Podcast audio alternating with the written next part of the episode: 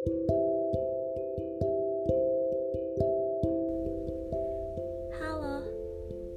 selamat malam. Aku Yuni dari Secret Lighter. Malam ini, aku akan deep talk tentang sebuah topik dari seseorang yang sudah mengirimkan aku DM di salah satu media sosial. By the way, gimana kabar kalian hari ini? Semoga baik-baik saja ya. Berhubung kasus COVID di negara kita sedang meningkat-meningkat lagi, aku harap kalian yang gak punya kepentingan penting-penting banget di luar sana, jangan keluar rumah ya. Tetap stay at home aja. Stay safe and stay healthy. Jangan lupa kalau keluar juga pakai masker dan jangan lupa cuci tangan sama jaga jarak, oke? Okay? Sudah dua minggu aku nggak update podcast kurang lebih. Jadi topik malam hari ini masih berhubungan dengan episode sebelumnya, yaitu tentang move on. Bedanya di episode kali ini topiknya lebih spesifik yaitu tentang move on dari mantan. Jadi ada yang nge-DM aku kayak gini. Kak Yun, apa sih yang bikin susah move on? Dan gimana sih caranya supaya kita bisa move on? Konteksnya move on dari mantan. Karena episode sebelumnya Kak Yuni ngebahas tentang move on dari seseorang yang gak pernah kita milikin apakah prosesnya sama, sama atau gimana? Terus dia juga bilang kayak gini. Karena yang aku tahu Kayuni pernah berhubungan lama dengan mantan Kayuni sampai akhirnya putus. Dan Kayuni pernah ada di fase move on itu juga cukup lama. Gimana caranya Kayuni melewati fase move on tersebut karena yang aku lihat saat ini Kayuni udah baik-baik aja atau bisa dibilang udah bahagia. Oke, jadi sampai di situ isi DM-nya. Um, yang bikin susah move on. Sebenarnya yang bikin susah move on itu ada banyak sih ya kalau menurut orang-orang di luar sana. Aku nggak tahu nih yang kamu maksud yang bikin susah move on itu seperti apa aku nanya ke teman-teman terdekat aku kayak apa sih yang bikin lo susah move on dari mantan lo? Gitu. Dan mereka punya berbagai macam jawaban berbeda-beda. Yang pertama itu ada yang ngejawab how he treat me like a queen. Ya yeah. yang gak bisa bikin move on adalah ketika si cowok ngetreat ceweknya seperti ratu jadi teman aku nggak bisa move on. Terus yang kedua yang kedua ini kenangan. Ini banyak banget yang jawab. Kayak kenangannya yang susah dilupain nih. Kenangannya kayak lagi ngapa-ngapain selalu keinget dia gitu kan cie ya oke gitu. Terus yang berikutnya hmm, hubungan yang sudah terlalu lama ya ini salah satu yang susah move, bikin susah move on gitu. Karena orang sudah terlanjur apa ya? Kayak udah pacaran bertahun-tahun terus tiba-tiba kandas itu tuh sebuah hal yang menyakitkan aja gitu. Jadi bikin susah move on males lagi gitu buat kenal orang baru. Um, ya berikutnya teman aku juga ada yang bilang bahwa males ngulang fase dari nol atau dari awal. Ya kayak pom bensin dong. Dimulai dari nol ya kak.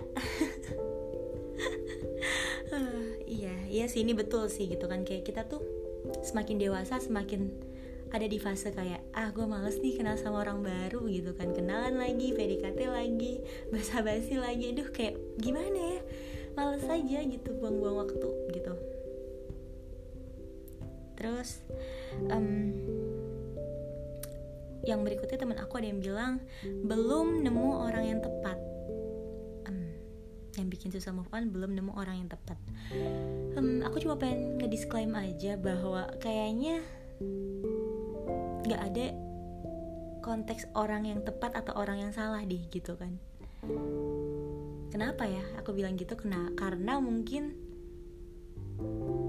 semuanya itu ada di tangan Tuhan gitu. Jadi ya kalau kita nggak jodoh nggak sorry kalau kita nggak jadi sama dia berarti nggak jodoh gitu gitu. Jadi bukan soal orang yang tepat atau orang yang salah gitu kali ya.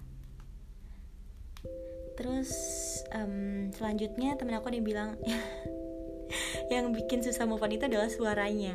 Ya aku nggak tahu nih ini aneh banget temen aku yang jawab ini. Suaranya suara suara bikin susah move on. Emang suara oh ya udahlah ya terserah dia gitu kenapa suaranya bikin susah move on mantannya. Mungkin suaranya teleponable gitu so, jadi dia susah move on. Um, dan yang terakhir nih teman aku juga aneh banget nih jawabannya. Dia bilang yang bikin susah move on itu adalah dia terlalu bajingan nggak tahu nih konteks konteks bajingannya itu seperti apa. Ini kasar banget. Aku nggak tahu gitu kan. Ya tapi aku tahu ceritanya dia gitu sama mantannya. Ya emang mantannya nyebelin banget sih gitu. Mungkin karena itu kali dia bilang kayak gitu kali jadi bikin susah move on. Oke okay, oke. Okay. um, kalau ditanya menurut aku sendiri yang bikin susah move on itu apa?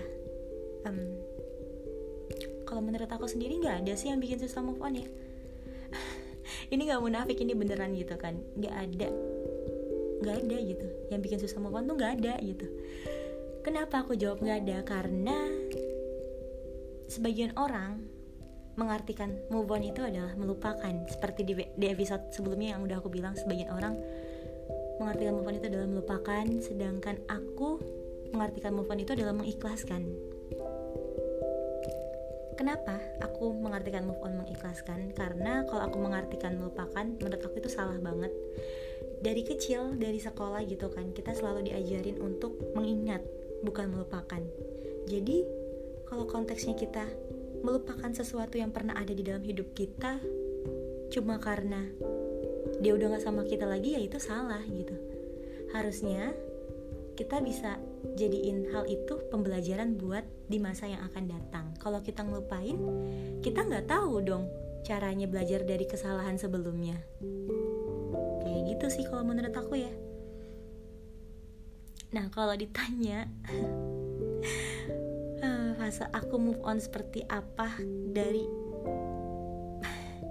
mantan aku. Aduh sebenarnya aku males banget ya ngebahas tentang diri aku nih. Karena menurut aku nggak ada yang menarik gitu di dalam hidup aku. Jadi ya buat apa gitu. Cuma ya udah aku bakal ngejelasin uh, fase move on aku aja kali ya. Mungkin orang-orang udah pada tahu gitu aku pernah punya mantan paling lama pacaran. 4 tahun. Yang dulu sering banget di upload di sosmed lah. Di upload di sosmed. Terus berujung kandas ya jadi nyesek aja sendiri gitu ya kan? Cuma nggak apa-apa. Uh, aku pas aku move on itu adalah aku nanamin prinsip balas dendam terbaik adalah dengan cara berubah menjadi pribadi yang lebih baik. Kenapa aku bilang gitu? Karena kalau kita ada di fase move on yang depresi, galau-galau, terus masih ngesak segala macam gitu kan. Ya nanti dia kepedean gitu. Mau sampai kapan kayak gitu gitu kan. Nanti makin besar kepala itu orang gitu. Cuma ya untuk kayak tahap-tahap seperti itu ya wajar gitu kan kita pernah sedih kita pernah nangis ya wajar cuma ya nggak nggak apa ya maksudnya nggak etis aja kalau sampai lama-lama. Padahal aku sendiri fase move onnya lama ya. Ya aku fase move onnya itu kurang lebih 4 tahun kali ya kurang lebih 4 tahun juga fase move onnya. Aku bukan tipe orang yang mudah buka hati lagi buat orang baru gitu. Aku susah banget. Kayak buat percaya sama orang tuh susah banget saat itu kayak ah takutnya gagal lagi nih gini gini gini. Itu tuh pasti ada pemikiran-pemikiran seperti itu kan. Terus gimana cara aku uh, ngatasin itu? Ya proses aku yang pertama itu sama seperti episode sebelumnya. Kayak berhenti menyalahkan diri sendiri terus berhenti menyalahkan keadaan atau waktu terus berhenti menyalahkan orang lain berhenti ngestalk terus yang terakhir itu apa? Berdamai dengan diri sendiri ya? Ya di situ aku lebih kayak berdamai dengan diri sendiri sih yang bener-bener kerasanya itu aku bener-bener berdamai dengan diri sendiri. Aku nangis aku uh, kayak nggak mau makan nggak mau keluar kamar nggak mau ngapa-ngapain nggak mau kerja. Udah kayak hopeless lah saat itu bisa dibilang gitu kan. Dan sampai akhirnya aku mulai sadar dan ngelakuin self healing gitu. Ini uh, tambahan fase move on aku yang terakhir itu adalah uh, setelah berdamai dengan diri sendiri adalah self healing caranya gimana? Caranya adalah dengan ngelakuin apa yang aku suka. Ngelakuin hobi misalnya kayak aku suka naik gunung atau aku suka jalan-jalan ya aku ngelakuin itu aku ngelakuin itu sendirian. Kenapa sendirian? Bukan karena aku nggak punya temen bukan. Aku ngelakuin itu biar aku bisa lebih menerima keadaan dan lebih menerima uh, hal yang Tuhan kasih gitu. Karena saat itu aku sempat menganggap bahwa maaf banget ya aku sempat menganggap bahwa Tuhan tuh gak adil sama aku. Cuma dengan self healing itu sampai akhirnya aku sadar bahwa oh Tuhan tuh baik loh dia diambil dari aku supaya aku bisa lebih bersyukur dengan orang-orang yang ada di sekitar aku gitu. Supaya aku lebih bisa menghargai waktu saat aku sendirian gitu. Saat aku bersama dengan orang-orang yang aku sayang gitu. Ya aku ngelakuinnya self healing dengan cara aku pergi nonton sendiri, aku pergi makan sendiri, aku pergi ke toko buku sendiri. Terus aku naik gunung ikut open trip open trip gitu sendiri gitu. Hal-hal seperti itu sih yang kayak ngebuat aku ngelihat bahwa dunia tuh luas gitu. Selama ini aku pacaran cuma tahu tentang gue sama dia gitu kan dan itu salah kenapa karena ternyata pas aku keluar dari zona hubungan itu gitu aku ngelihat bahwa dunia itu penuh dengan orang-orang baru. Maksudnya gimana ya ngejelasin nih dunia itu penuh dengan orang-orang yang out of the box lah intinya. Dan mereka dan mereka tuh asik-asik banget gitu kan. Gimana ya jelasinnya? Aduh aku bingung. Intinya aku suka dengan ketemu orang ketemu orang-orang baru gitu kan. Di luar teman-teman aku ya. Dan aku ngerasa bahwa nggak usah takut lagi kalau aku kesepian atau sendirian. Jadi dari situ aku ngerti bahwa uh, yang tahu arah bahagia ini ke mana ya kan diri aku sendiri. Jadi harusnya aku bisa nentuin aku mau ke mana gitu kan. Makanya aku selalu menekankan bahwa move on itu bukan tentang melupakan tapi mengikhlaskan jadi ketika kita belajar ikhlas insya Allah semuanya juga bakal berjalan uh, sesuai dengan porsinya masing-masing gitu. Dan aku percaya dengan kata-kata Tuhan itu gak bakal ngasih cobaan atau ujian di luar kemampuan hambanya gitu. Aku percaya sama kata-kata itu. Karena uh, karena karena kalau kita melupakan. Kita nggak bisa belajar dari kesalahan gitu. Gini um, analoginya kayak sekolah. Kita dari e, kita masuk SD dari SD ke SMP apakah kita melupakan kenangan kita saat SD kan enggak. Dari SD kita belajar bahwa kita harus bisa uh, masuk ke dunia yang lebih dewasa nih. Terus dari SMP ke SMA apakah kita melupakan kenangan SMP kan enggak kita belajar dari SMP gimana caranya harus bisa lebih dewasa di SMA nanti.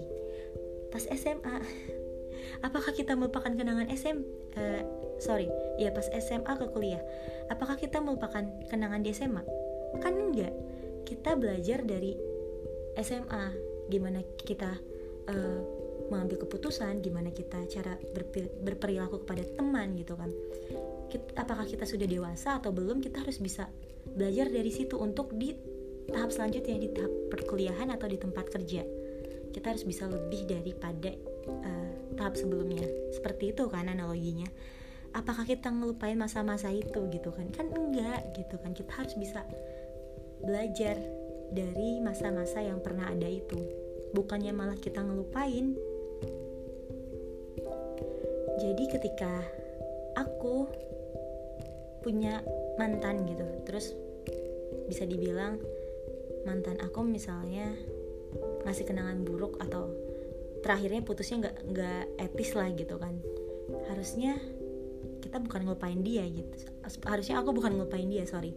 Tapi aku ngejadiin hubungan sama dia tuh saat itu jadiin pelajaran buat ke depannya. Di saat aku punya pasangan baru. Kayak misalnya cowok tuh nggak suka diginiin loh nggak suka uh, sorry misalnya cowok tuh nggak disuka diposesifin loh. Berarti nanti pas ketika aku punya pacar aku nggak boleh posesif sama pacar aku yang baru gitu.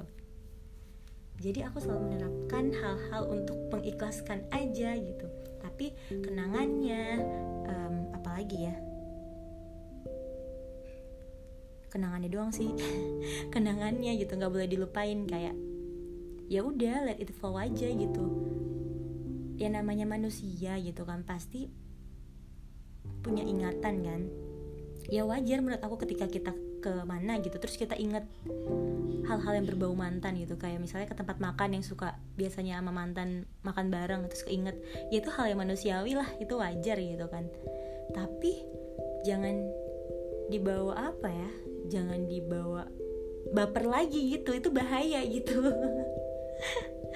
aduh gimana ya jadi bawa galau lah. Nanti makin gimana ya makin kepikiran kok dibuat galau malah. Ya udah intinya gitu deh. Terus buat kalian yang lagi ngalamin di fase move on dari mantan semoga kalian bisa ngelewatin ini. Aku yakin kalian bisa kok karena ya balik lagi yang tadi aku omongin. Tuhan itu ngasih ujian atau cobaan gak mungkin di luar batas kemampuan hambanya. Jadi lakuin yang terbaik aja yang menurut kalian itu udah yang paling maksimal gitu. Dan balas dendam terbaik itu adalah dengan cara berubah menjadi pribadi yang lebih baik. Itu sih poinnya. Kalian gak perlu um, berlarut-larut secukupnya aja. Oke? Okay? um, buat kalian yang pengen cerita bisa langsung DM aku di Instagram atau di Instagramnya Secret Later at Secret Later 2021 atau juga bisa ngirim email di di pratiwiuni82 at gmail.com Semoga yang jauh bisa menjadi dekat Semoga yang dekat tambah dekat Semoga aku dan kamu bisa menjadi kita. Um, Aku Yuni Pratiwi dari Secret Later pamit undur diri Selamat malam, selamat tidur semuanya.